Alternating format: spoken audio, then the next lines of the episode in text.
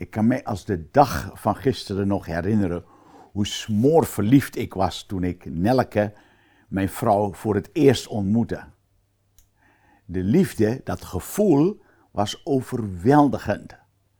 Nu zijn wij ruim 42 jaar later, 42 jaar getrouwd. En die vlinders in mijn buik zijn verdwenen. Maar de liefde is gebleven.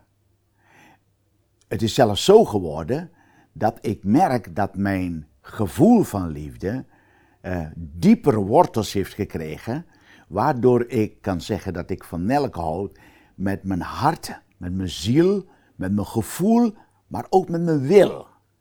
En waarom noem ik het laatste? Omdat als ik in de Bijbel lees over de liefde waar 1 Korinthe hoofdstuk 13 uit het Nieuwe Testament over spreekt, dan zegt dit Bijbelgedeelte dat de liefde iets is dat het gevoel overstijgt. Het is niet iets dat door het gevoel bepaald wordt. Want Nelke en ik, die begrijpen elkaar soms niet. Of soms is zij in mij teleurgesteld en uh, botsen we wel eens met elkaar, ben ik uh, ontevreden. Maar al deze dingen die we meemaken, nemen niet de overtuiging en datgene wat er geworteld geraakt is in ons binnenste, namelijk de liefde voor elkaar, neemt het niet weg.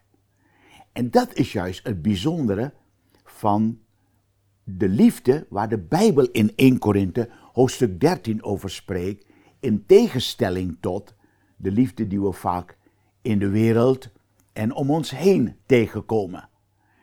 Ik vind het prachtig dat uh, als de Bijbel hier zo spreekt over uh, eh, 1 Korinthe, over de liefde in 1 Korinthe 13, dat er staat geschreven dat de liefde niet vluchtig is.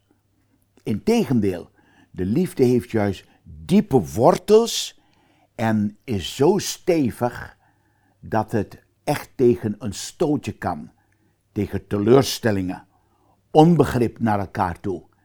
En deze liefde, zegt de Bijbel, die moet uiteindelijk vanuit het gevoel geworteld raken in wie we zijn, in onze karakter.